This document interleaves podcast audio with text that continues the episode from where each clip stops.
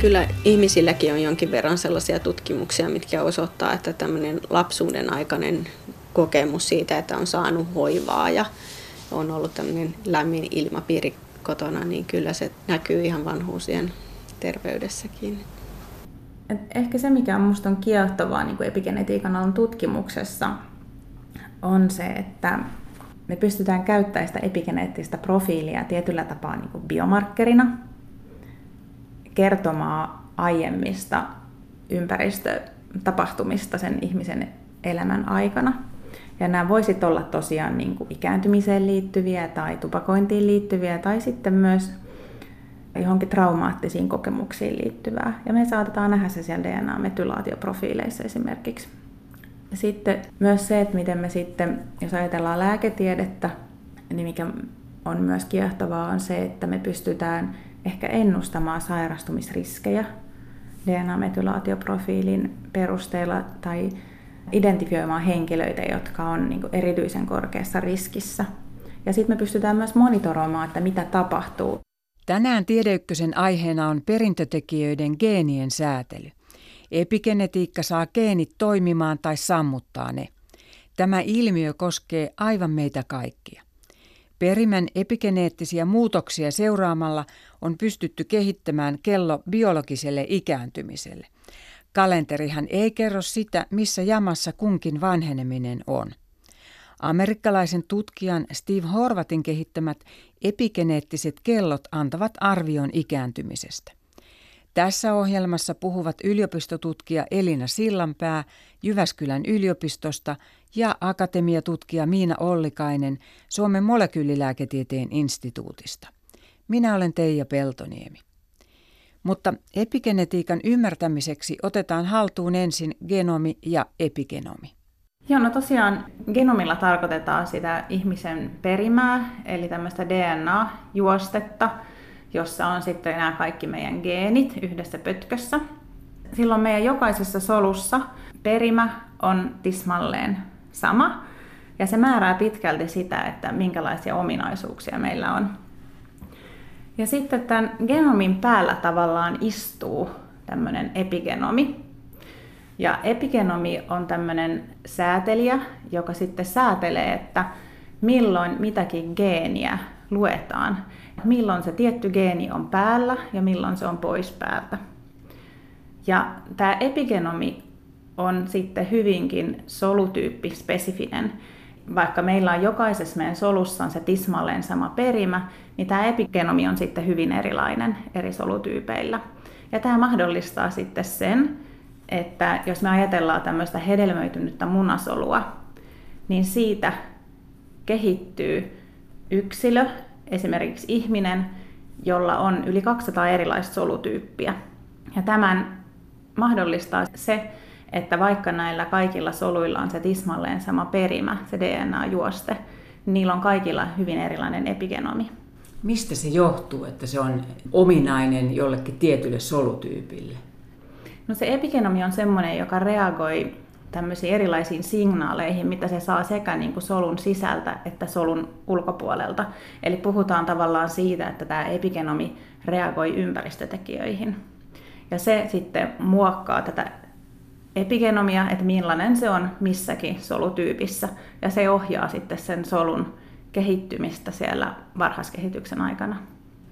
Eli se säätelee sitä, että miten perimä, mikä mulla esimerkiksi on, niin miten se ilmenee sitten, minkälaista mun äidillä on ollut raskausaikana ja sitten se varhaislapsuus varsinkin. Joo, nimenomaan juuri näin, että se perimä, mikä sulla on, se tietysti suurelta osilta vaikuttaa siihen sun ilmiasuun ja sun ominaisuuksiin, mutta sitten siinä päällä oleva epigenomi sitten hienosaa tää tätä ja mahdollistaa sen, että esimerkiksi jos me ajatellaan identtisiä kaksosia, niin ne on hyvin harvoin tismalleen samanlaisia ominaisuuksiltaan, vaan he eroavat toisistaan ainakin vähän. Yksilön syntyessä perimä on siis fiksattu. Se ei muutu elinkaaren aikana, mutta raskausaika, varhaislapsuus ja elämäntavat aikuisuudessa vaikuttavat nimenomaan epigenomiin. Hyvässä ja pahassa elämässä jää jälkiä, epigeneettisiä merkkejä perimän päälle. Mitä nämä merkit ovat ja miksi vastasyntynytkin voi olla päiviä tai kuukausia vanhempi. Siitä myöhemmin lähetyksessä. Yliopistotutkija Elina Sillanpää Jyväskylän yliopistosta epigenomista. Epigenomi on ne kaikki ne epigeneettiset merkit, mitkä on siinä meidän genomin päällä. Mitä se tarkoittaa, niin epigeneettiset merkit?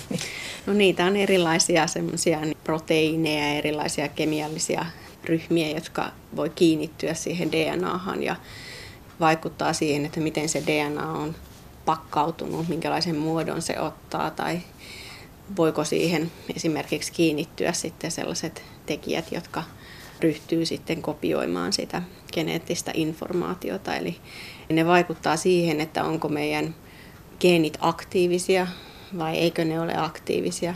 Meillähän on sama perimä meidän jokaisessa solussa, mutta kuitenkin ne solut on hyvin erilaisia keskenään, niin tavallaan sitä solujen erilaistumista ja sitä geenien aktiivisuutta, niin sitä säädellään sen epigenomin avulla. Kun mullakin nyt koko ajan nämä solut tässä jakautuu, niin siellä mm. voisikin yhtäkkiä ikään kuin putkahtaa sellainen vaikutus esille, että mitä mun isoäiti on tehnyt 50 vuotta sitten. Kyllä se on osoitettu, että osa tästä epigeneettistä säätelystä niin kuin periytyy. Eli käytännössä se tarkoittaa sitä, että on mahdollista, että jotkut semmoiset hankitut ominaisuudet tai tilat niin voisi periytyä jälkipolville muutenkin kuin siinä niissä geeneissä. Tai kun meidän genomi ei voi muuttua, niin ne periytyisi tällainen niin epigeneettisesti. Eli elämänkulkututkimuksestahan tiedetään, että esimerkiksi niin kuin tämmöiset raskauden aikana koetut nälänhädät, niin ne, ne saattaa näkyä niin kuin jälkeläisten terveydessä ja jopa jälkeläisten jälkeläisten terveydessä. Niin on ajateltu, että epigeneettinen säätely olisi sellainen mekanismi, mikä selittäisi sen, että miten, se voi, miten ne vaikutukset voi ulottua jopa sukupolvien päähän. Perimä genomi määrää yksilön ominaisuuksia, mutta ympäristöolot raskauden ja yksilön kehityksen aikana vaikuttavat perimän päälle.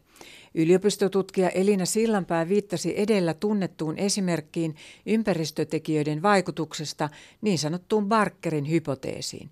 Sen mukaan äidin heikko ravitsemus raskausaikana näkyy vauvan pienenä syntymäpainona.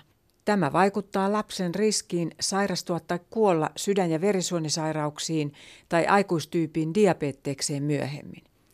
Toinen esimerkki epigenetiikasta on rotilta. Jos emot eivät hoivaa rottapoikasia, niin tietyt geenit eivät ilmene ja tämä näkyy ikävällä tavalla jälkeläisten terveydessä. Akatemiatutkija Miina Ollikainen. Joo, tosiaan rotilla on tutkittu jonkin verran tämmöistä emon hoivaa poikasiaan kohtaan ja on osoitettu, että, että ne rottapoikaset, joiden emo hoivaa heitä hyvin, niin heistä tulee tällaisia tavallaan niin kuin rentoja aikuisia, jotka ei hirveästi stressaa mistään eikä ahdistu. Kun sitten taas semmoiset poikaset, joita rottaemo ei hoivaa riittävästi, niin he ovat aika ahdistuneita ja stressaantuneita sitten myöhemmin elämässä. Ja kun tätä ilmiötä tutkittiin enemmän, niin huomattiin, että siellä on tosiaan DNA-metylaatio-muutoksia tapahtunut näiden rottien aivoissa, mitkä sitten liittyy voimakkaasti tähän myöhemmän elämän käyttäytymiseen. Lisää epigenetiikan vaikutuksesta seuraaviin sukupolviin tuonnempana. Epigeneettiset merkit liittyvät DNAn emäspareihin. Ympäristö pääsee vaikuttamaan siihen geeniperimän toimintaan ja sitä kautta niin kuin niihin epigeneettisiin merkkeihin, jotka sitten säätelee, että mitä geenejä luetaan milloinkin ja minkä verran. Ja sitten tästä muodostuu tavallaan se kokonaisuus, mikä se yksilö sitten tulee olemaan. Kun se perimä on se, mikä on kulkeutunut sukupolvelta toiselle, ja sitten se perimä muuttuu evoluution myötä, lajin kehityksen muuta, niin, niin kuin vielä se epigenetiikka, siis että kun se on siinä päällä, niin mitä se tarkoittaa? Se, että tämä epigenomi muuttuu niin ympäristövaikutuksesta, niin silloin se on semmoinen paljon dynaamisempi kuin genomi. Eli siinä tapahtuu paljon enemmän niin lyhyellä aikavälillä muutoksia kuin mitä ikinä perimässä tapahtuu. Eli toki perimään voi tulla niin elinaikana tämmöisiä somaattisia muutoksia, jotka ei sitten periydy sukupolvelta toiselle. mutta paljon enemmän tulee tämmöistä epigeneettistä muuntelua, joka tulee siihen sen geenien emästen päälle ja tavallaan muokkaa sitä, kuinka näitä geenejä luetaan. Ja sitä kautta se on tämmöistä tavallaan niin kuin pehmeää periytymistä. Eli se tietyllä tapaa valmistaa sitä yksilöä siihen tiettyyn elinympäristöön. Voisi kuvitella, että tämä on tämmöinen oleellinen asia, että kun se perimä tavallaan määrää sitä, mitä me ollaan ja, ja kun me ollaan täällä Suomen molekyylilääketieteen instituutissa, niin täälläkin esimerkiksi tutkitaan sitä, että minkälainen on suomalaisten verisuonisairastavuuden riskitekijät, että kuinka suurella osalla on sellaisia ja muita tämmöisiä periytyviä tauteja. Sydän- ja verisuonitaudithan on hyvin monitekijäisiä, että niistä on vaikea ikään kuin löytää sit sellaista pakettia, joka sitten tekee sen riskin suuremmaksi. Niin eikö toisaalta sitten koko elämä muuta sitä perimää, nimenomaan sitä epigenetiikkaa. Jos ihminen on lihava, hän syö epäterveellisesti, nukkuu huonosti, liikkuu liian vähän, niin eikö kaikki vaikuta siihen epigenomiin? No nimenomaan näin, näin se niin kuin on, että yksilö tavallaan syntyy sillä tietyllä genotyypillään ja hänellä on ne tietyt perimän aiheuttamat riskit tietyille sairauksille. Ja sitten tätä riskiä sitten muokkaa erilaiset ympäristötekijät niin, että ne pääsee vaikuttaa siihen epigeneettiseen profiiliin sen koko yksilön niin eliniän aikana. Ympäristön aikaan saamat epigeneettiset merkit geeneissä tarjoavat mahdollisuuden selvittää ihmisen elimistön iän. Onko ihmisen biologinen ikä siis suurempi tai pienempi kuin mitä kalenteri näyttää? Yliopistotutkija Miina Ollikainen selvittää seuraavassa, miten se on mahdollista. Joo, eli DNA-metylaatiota esimerkiksi voidaan käyttää tämmöisen niin kuin tavallaan biologisen iän markkerina. Ja se perustuu ihan siihen, että tähän DNA-metylaation tulee jatkuvasti muutoksia ihmisen ikääntyessä, eli koko elinkaaren aikana. Tämä on johtanut tavallaan siihen tämä huomio, että ollaan ruvettu kehittelemään semmoisia menetelmiä, millä pystyttäisiin DNA-metylaation perustuen määrittämään ihmisen tarkka biologinen ikä, joka siis voi olla eri, eri kuin sen henkilön kalenteri-ikä. Tunnetuin epigeneettinen merkki on metyyliryhmän CH3 liittyminen sytosiiniin, joka on osa DNAssa olevaa emäsparia sytosiini-guaniini. Miina Ollikainen puhuu lyhenteenä CPG-kohdasta. No DNA-metylaatiota voidaan niin kuin mitata monella eri tapaa. Yleisesti ihmisillä sitä tutkitaan verinäytteistä. Eli otetaan koko verinäyte, vaikka siitä eristetään DNA. Metyyliryhmän olemassaolo saadaan selville kemiallisella käsittelyllä. Ja sitten me pystytään selvittämään, että missä kohtaa istui tämmöinen metylaatiomerkki ja mistä se puuttuu. Sä sanoit, että se tehdään verestä, mutta sitten se voidaan tehdä myös jostain kudosnäytteestä, esimerkiksi syljestä tai jostain tältä posken sisäpinnalta kaivetaan joku pala tai jostain muualta, niin onko sillä merkitystä jotenkin sitten, verikin voi olla ikään kuin vaikka eri-ikäinen kuin se ihmisen biologinen ikä tai joku kudos? Joo, puhutaan DNA-metylaatiosta tai näistä epigeneettisistä merkeistä ylipäänsä, niin ne on kudospesifisiä ja solutyyppispesifisiä sillä, mistä kudoksesta se DNA, josta määritetään nämä epigeneettiset profiilit tai se DNA-metylaatio, niin silloin suuri merkitys siihen tulosten tulkintaan sitten. Ihmistutkimuksissa se on oikeasti aika haastavaa, että jos esimerkiksi ollaan kiinnostuttu jostain aivojen sairaudesta, vaikka Alzheimerin taudista, niin silloinhan olisi ehdottomasti kaikkein tärkeintä päästä tutkimaan sitä aivokudoksen epigeneettistä profiilia mikä sitten taas elävillä ihmisillä on mahdotonta. Ja sen takia sitten usein käytetään sitä verinäytettä jonkinnäköisenä tämmöisenä no, yleisilmentäjänä. yleisilmentäjänä. Joo.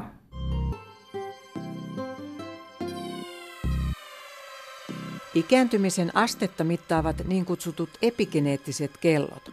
Vuonna 2013 tutkija Steven Horvat esitteli ensimmäisen biologista vanhenemista arvioivan kellon.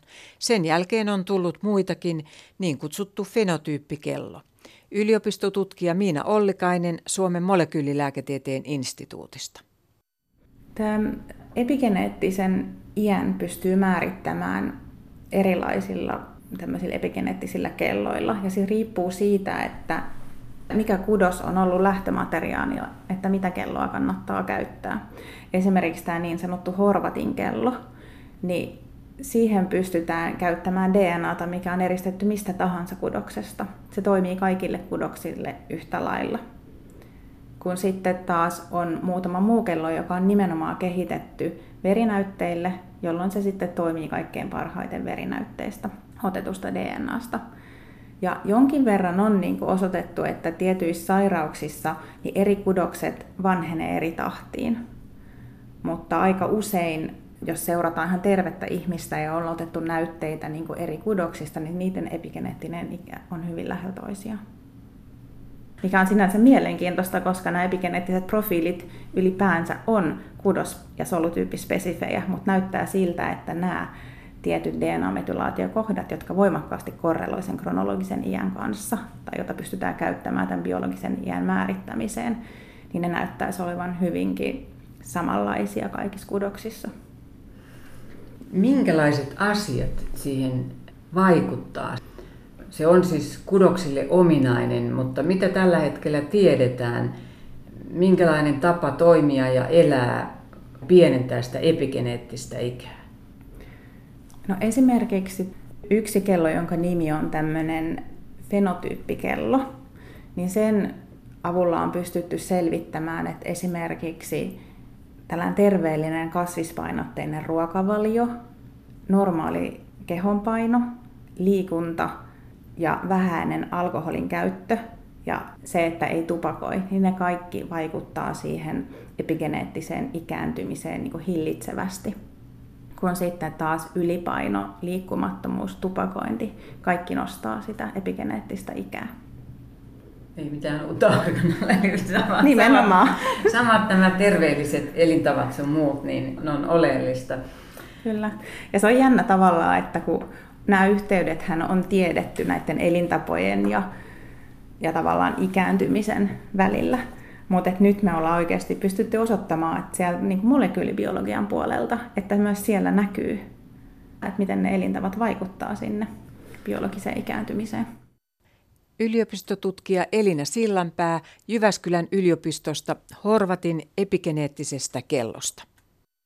Joo, eli 2013 tämmöinen tutkija kuin Steve Horvat julkaisi semmoisen tutkimuksen, jossa hän osoitti, että, että kun me mitataan meidän DNAsta tämmöisiä metyyliryhmiä, joita on vähän yli 350 kappaletta sellaisten DNA-kohtien kohdalta, mistä me tiedetään, että ne liittyy jollain tapaa ikääntymiseen, niin näiden spesifien kohtien avulla niin voidaan arvioida, että mikä on ihmisen kronologinen ikä.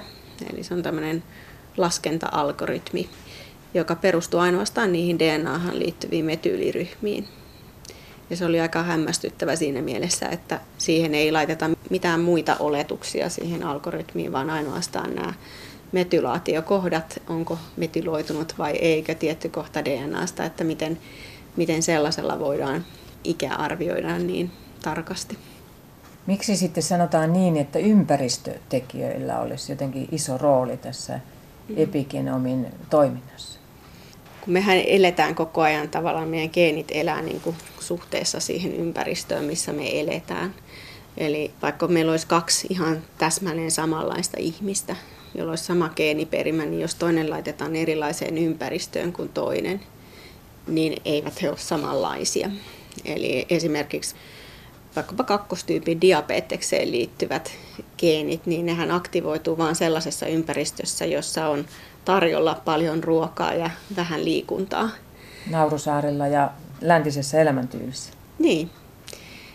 Tavallaan se epi, epigeneettinen säätely, niin se ottaa koko ajan semmoisia niin kuin vaikutuksia siitä ympäristöstä, mistä me eletään. Ja se myös ehkä helpottaa meidän sopeutumista erilaisiin ympäristöihin. No, sitten on, on tutkimuksissa todettu, että, että se biologinen ikääntyminen voi edetä eri kudoksissa eri vauhdilla.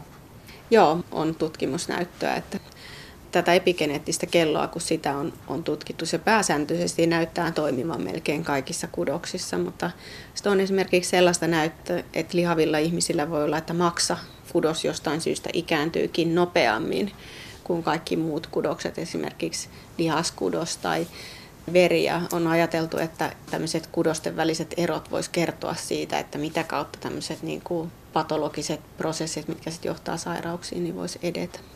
Täällä nyt sä itse viittaat siihen maksaa ja sitten on todettu, että esimerkiksi pikkuaivot ikääntyy mm. hitaammin.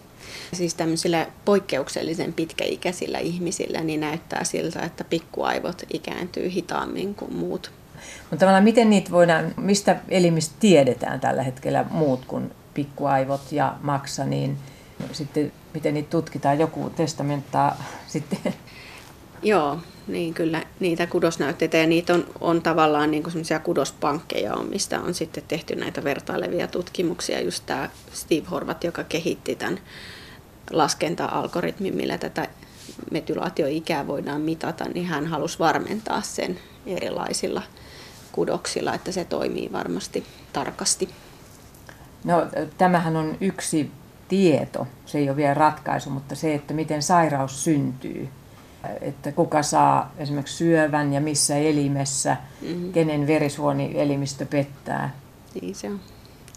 Se on yksi sellainen tekijä, mikä voi selittää niitä, mutta su- suuri osahan noista esimerkiksi syövistäkin, jos ei ole mitään sellaista perinnöllistä alttiutta siihen, että, että vaikkapa semmoinen DNA-korjausmekanismi ei toimi, niin syövistä aika iso osa taitaa olla sattuman aiheuttamia. Se, miksi tämä Horvatin kello on saanut niin paljon julkisuutta, on se, että se on ensimmäinen erittäin tarkka mittari iälle.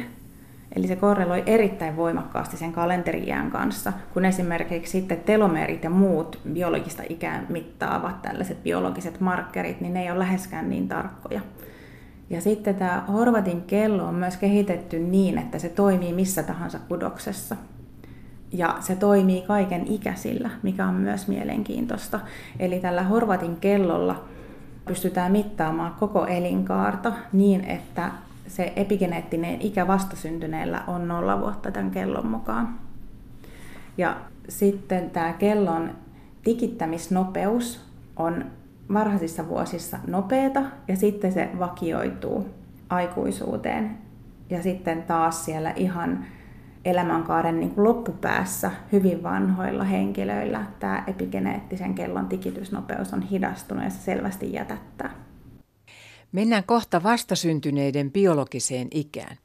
Horvat on kehittänyt myös uuden kellon ja se puolestaan ennustaa yksilön jäljellä olevaa elinikää. Miina Ollikainen. Eli se Horvatin ensimmäinen kello on kehitetty niin, että se ennustaa erittäin tar- tarkasti kalenteriikää.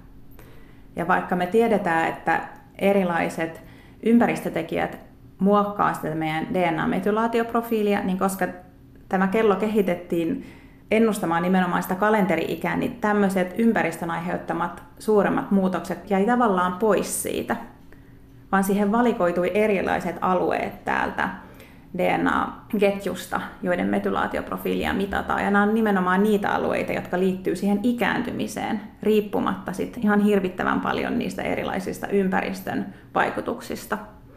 Kun sitten taas tämä Horvatin uudempi kello on kehitetty niin, että se ennustaa nimenomaan kuolleisuutta.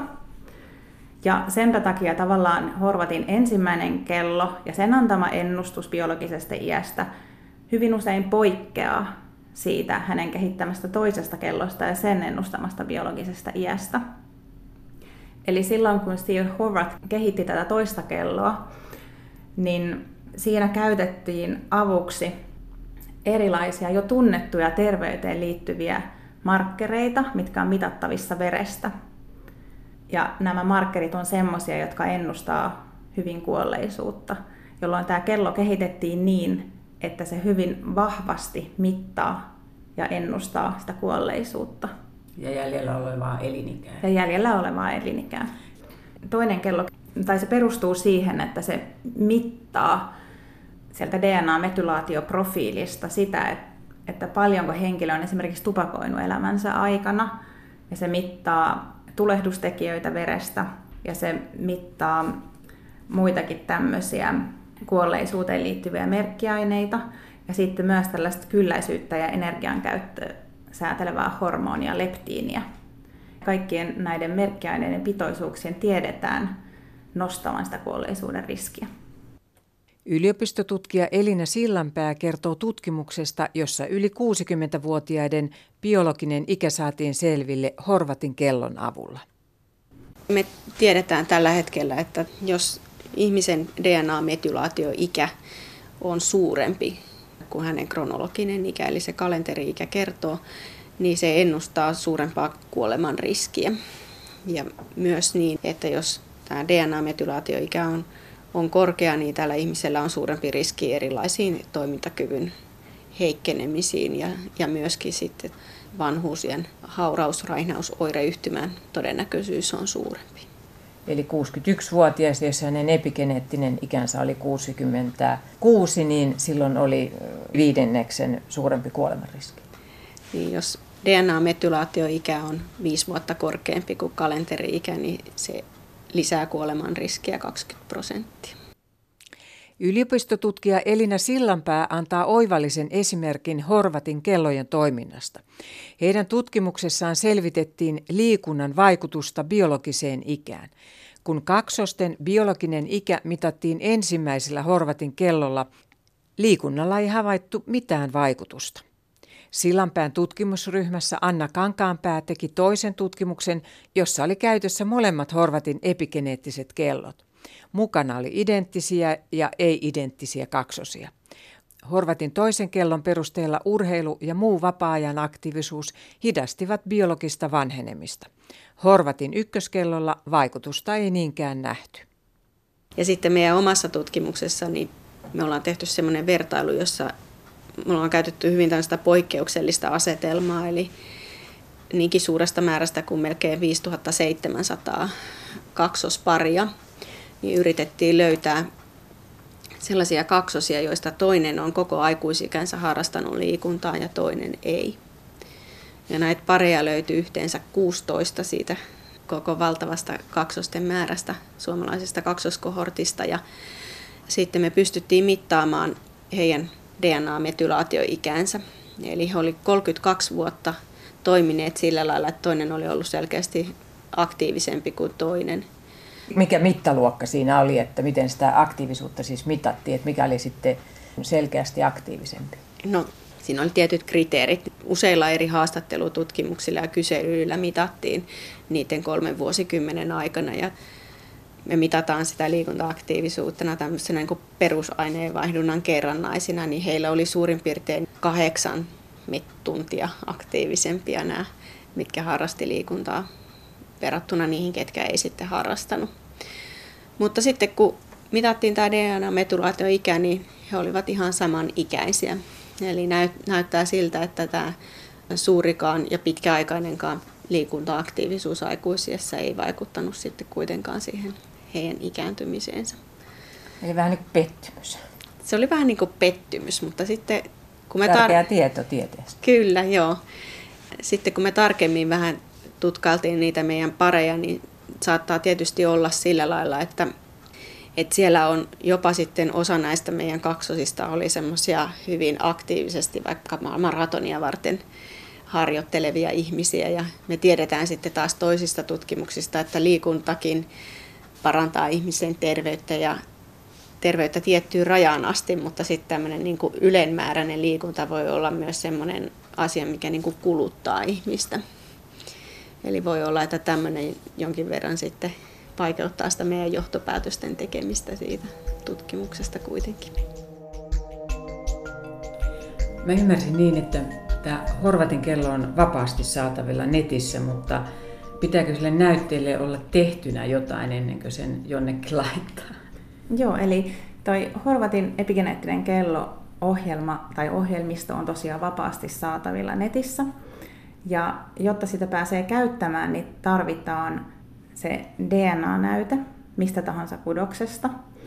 Ja sitten se DNA-näyte näytteen DNA-metylaatioprofiili määritetään tämmöisellä mikrosirulla, mikä mittaa DNA-metylaatiota koko genomin kattavasti tietyiltä alueilta.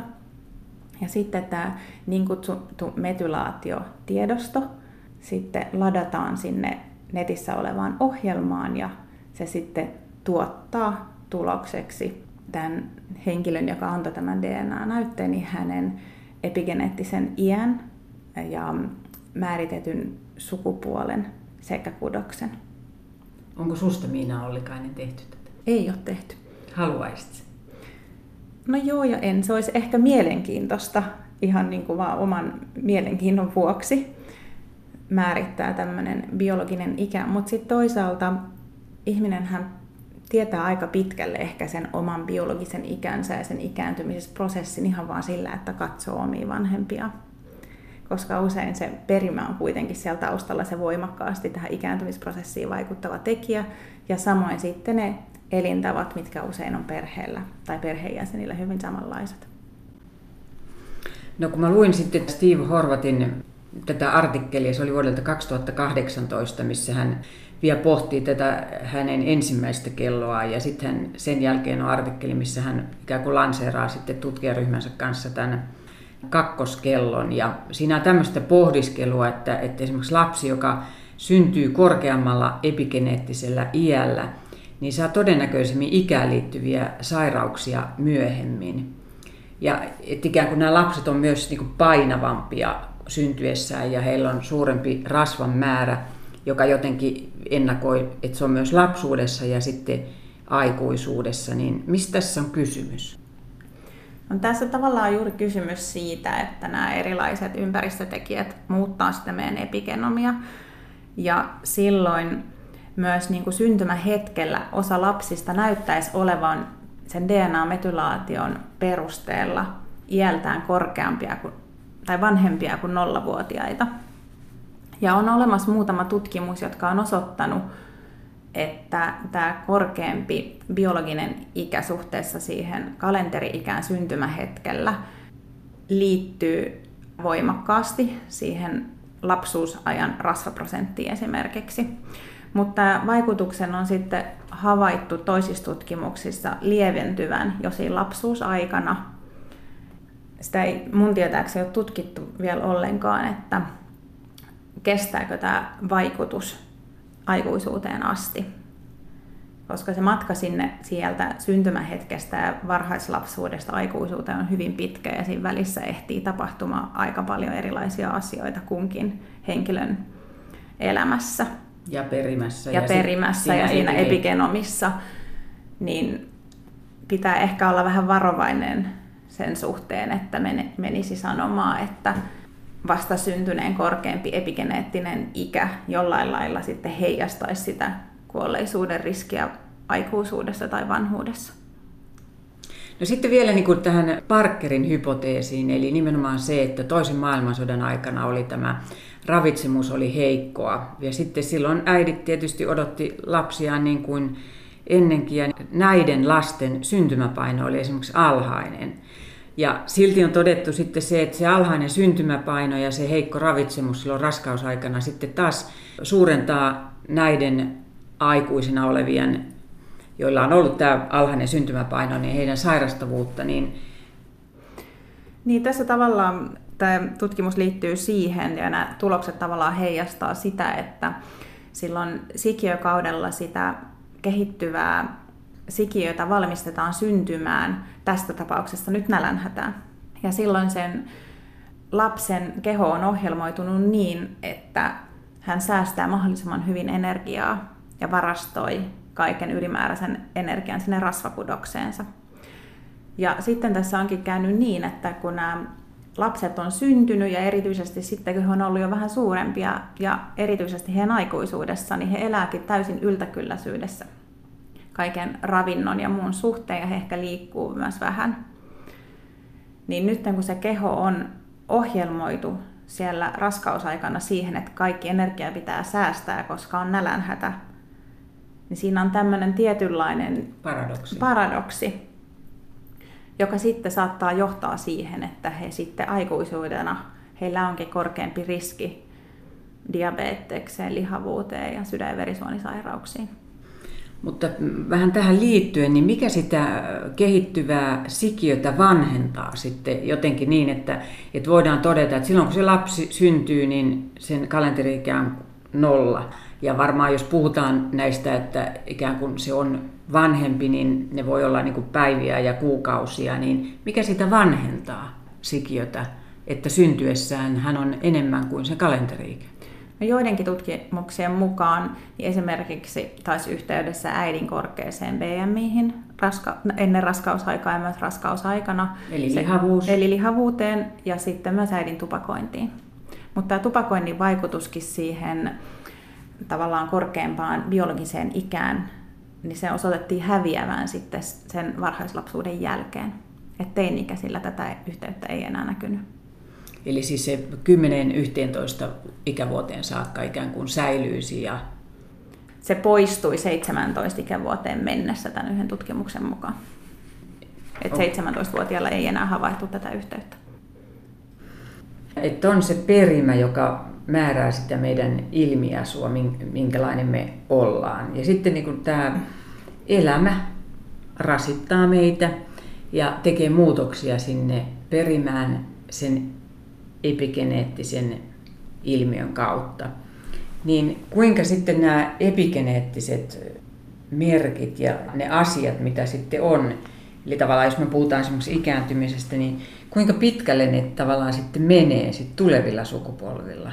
Että esimerkiksi jos ihminen, jonka ikää määritetään, niin hän ei ole saanut jälkeläistä ja hänellä on ollut vastoinkäymisiä ja hän on elänyt huonosti ja sitten hän saa jälkeläisiä ja hänen lapsensa taas saa jälkeläisen. Et kun puhutaan epigeneettisestä periytymisestä ihmisillä, niin tarkoitetaan ennemminkin tämmöistä suoria epigeneettisiä vaikutuksia.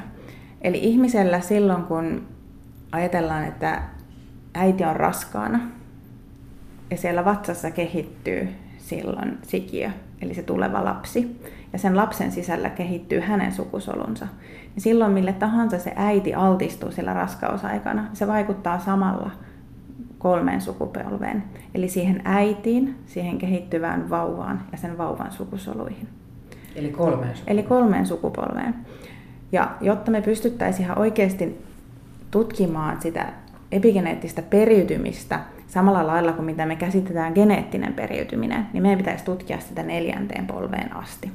Ja semmoisia tutkimuksia on hyvin vähän, mutta ne mitä on olemassa, niin ei ole pystytty osoittamaan, että sieltä mitään periytyisi sinne neljänteen sukupolveen asti.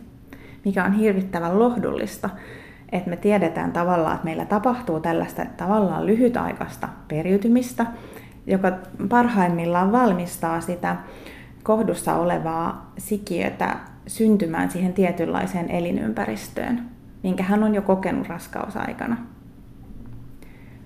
Mutta sitten se on lohdullista siinä mielessä, että tulevien sukupolvien ei tavallaan tarvi kantaa niitä lasteja, mitä se aiemmat sukupolvet on keränneet sinne omaan epigenomiin, vaan ne pyyhkiytyy pois. Ja sitten samoin kuin ihmisillä on tutkittu lihavien miesten siittiöiden epigeneettistä profiilia ja yritetty selvittää sitä, että näkyykö nämä epigeneettiset profiilit myös jälkeläisissä. Ja jonkin verran niitä muutoksia on havaittu jälkeläisillä, mutta siihen on tosi vaikea päästä ihmistutkimuksella kiinni, että liittyykö tämä perimässä ja perimän kantamiin tavallaan epigeneettisiin profiileihin vai onko se ollut ympäristön vaikutusta, minkä perusteella ne on muuttunut. Mutta ihmisellä ei ole vielä tähän mennessä pystytty osoittamaan minkäännäköistä molekyyliä, mikä oikeasti sieltä sukusolujen kautta siirtäisi sen epigeneettisen merkin jollain tavalla sinne jälkeläisiin. Että tämmöistä tutkimustietoa ei, ei ole. Mutta vielä tähän, että raskaana oleva äiti vaikuttaa kolmeen sukupolveen, mutta se ei enää näy neljännessä, niin sehän on siis todella lohdullinen, eli ne isien ja äitien pahat teot, kun puhutaan niiden periytyvyydestä, niin se ei pidä paikkaansa. Juuri näin. Jos se raskaana oleva nainen, niin se vaikuttaa kolmeen sukupolveen. Mm. Siis siinä on se hänen epigenominsa ja sitten on se, se lapsi ja sitten hänen sisällään olevat ne sukusolut. Niin mikä sitten on jotenkin ratkaisevinta sen ihmisen ikääntymisen ja sen pärjäämisen kannalta, se raskausaika, varhaislapsuus vai sitten mitä tapahtuu myöhemmin? Ihmisen epigeneettisen profiilin tavallaan muotoutumisen kannalta, niin se alkukehitysvaihe on tietysti aika kriittinen, koska se raskausaika. se raskausaika, koska silloin kaikki kudokset kehittyy, jolloin sitten, jos tulee joku tämmöinen voimakas altiste, esimerkiksi että äiti juo raskausaikana alkoholia, niin se pääsee vaikuttamaan se alkoholi hyvin voimakkaasti ja laaja-alaisesti sinne kehittyvään sikiöön. Kun sitten taas myöhemmin elämässä nämä ympäristövaikutukset on ehkä aavistuksen lievempiä ja ne yleensä kohdistuu sitten vaan tiettyihin kudoksiin tai solutyyppeihin. Mutta onhan sekin hyvin keskeinen vaihe, kun se pienokainen on alle vuoden kahden ikäinen. Siis aivothan kehittyy Kyllä. hyvin pitkälle ja jos häntä kaltoin kohdellaan ja hänellä ei ole hyvä elämä, niin onhan sekin hyvin merkittävää. Tietysti mitä varhaisemmassa vaiheessa että ihmisen elinkaarta nämä erilaiset ympäristötekijät pääsee vaikuttamaan hänen epigeneettiseen profiiliin ja sen muovautumiseen, niin silloin sitä suurempi merkitys tälle yksilölle. Ja tämän takia juuri se raskausaika on hyvin merkittävää, mutta myös varhaislapsuus. Ja toki sitten myös nämä epigeneettiset profiilit, kun muuttuu sen koko elinkaaren aikana, niin tietysti myös sitten myöhemmin Eli tietysti hyvässä ja pahassa, että jos kaltoin kohdellaan tai se on hyvin rakastava sit se, se varhaislapsuus, niin sen näkyy sitten myöhemmin. Kyllä. Kun tämä epigenetiikka on siis luonnollinen ilmiö, eli niin kuin hyvässä ja pahassa, se on ihan selvää, että elämästä jää jälkiä, ympäristö vaikuttaa meihin. Ja sitten esimerkiksi rotilla on todettu, että jos tämä emo ei helli niitä poikasiaan, niin niistä tulee vähän niin semmoisia ahdistuneita ja hermostuneempia. Ja sitten jos se on niin kuin hyvin rakastava ja hellivä se, se ympäristö sit sille rottapoikaselle, niin sitten siitä tulee semmoinen rennompi aikuinen rotta. Ja puhuttiin siitä, että, että ikään kuin se epigenetiikka valmistaa sitä sikiötä niihin oloihin, mitä on, niin millä tavalla sitä voisi jotenkin vielä oikeuttaa sitä, että, että esimerkiksi tämmöisessä tapauksessa, kun tämä on tämmöinen psyykkinen tila, niin kyllähän meistä nyt jokainen olisi mieluummin rennompi aikuinen kuin hermostunut ja ahdistunut yksilö. Ehkä se hermostuneisuuden ja ahdistuneisuuden niin kuin lisääntyminen näillä rotilla, rotanpoikasilla, ketkä emo ei ole hoivannut, niin on tavallaan semmoinen sivutuote mahdollisesti, joka liittyy sitten siihen, että heitä on tavallaan valmistettu nyt elämään semmoisessa ympäristössä, missä heidän on pärjättävä yksin. Ja silloin se, että sä oot tämmöinen hermostunut ja ehkä vähän ahdistunutkin, niin se saattaa sitten joissain tilanteissa olla sulle eduksi, jolloin sä ehkä ärhäkkäämmin reagoit toisten, no rotilla esimerkiksi toisen rotan hyökkäykseen tai muuhun. Ja tästä nyt on ilmeisesti jotain viitteitä myös ihmisillä tästä. Jonkin verran ihmisillä on tutkittu sitä, että miten vanhempien tämmöiset ahdistavat kokemukset sitten jollain tavalla heijastelee sinne jälkeläisten epigeneettisiin profiileihin ja sitten myös heidän niin ahdistuneisuuteen. Mutta sitä on todella vaikea ihmisellä osoittaa, että tässä olisi jotain syy-seuraussuhdetta, mikä liittyisi nimenomaan siihen ahdistuksen periytymiseen sen epigeneettisen profiilin kautta, koska se voi olla yhtä hyvin myös geneettistä. Että tietyllä genotyypillä olevat ihmiset ahdistuu helpommin kuin toiset. Sitähän on varmaan hirveän vaikea erottaa. Sitä, Kuva. sitä on tosi vaikea erottaa. Siis onko se miltei mahdotonta tällä hetkellä? Se ei ole täysin mahdotonta erottaa silloin, kun puhutaan isoista aineistosta, mutta yleensä nämä tämmöiset aineistot, missä, missä tutkitaan tämmöistä vaikka ahdistuneisuutta tai muuta, tai miten vanhemman traumaattiset kokemukset näkyy lapsen epigenomissa ja ahdistuneisuudessa, niin ne on hyvin pieniä otoksia, ne ihmisjoukot, millä tätä pystytään ylipäänsä tutkimaan, joka sitten saattaa heijastella sitä, että me löydetään jotain ja tulkitaan se ehkä hieman suoraviivaisemmin kuin mitä sitä sitten ehkä tulkitsisi muuten. Eli meidän pitäisi päästä kiinni suurempiin ihmisaineistoihin, missä tällaista voisi sitten tutkia. Onko muna vai kana ensin, että me emme tiedä, miksi ihminen vanhenee. Ja ei tiedetä, miksi tämä Horvatin kello toimii. Että onko se DNA-metylaatio, eli nimenomaan kun ne metyyliryhmät kiinnittyvät siihen sytosiini ja guaniini-emäksiin, niin onko se ikääntymisen seurausta vai ikääntymisen syy? Niin, tässä on nimenomaan ollaan tämän asian ytimessä, eli me ei tiedetä sitä syy-seuraussuhdetta myöskään tässä tämän biologisen kellon taustalla, eli sitä, että mitä se ihan oikeasti mittaa. Et koska tämä DNA-metylaatio, johon nämä kellot perustuu, niin se reagoi voimakkaasti erilaisiin ympäristötekijöihin, niin me ei päästä käsiksi tavallaan siitä, että mitä tapahtui ensin ja mitä tapahtui sen jälkeen. Eli me ei tiedetä, että onko niin, että se DNA-metylaatio on muuttunut joidenkin esimerkiksi ympäristötekijöiden vuoksi, ja se sitten rupeaa kiihdyttämään meidän ikääntymistä.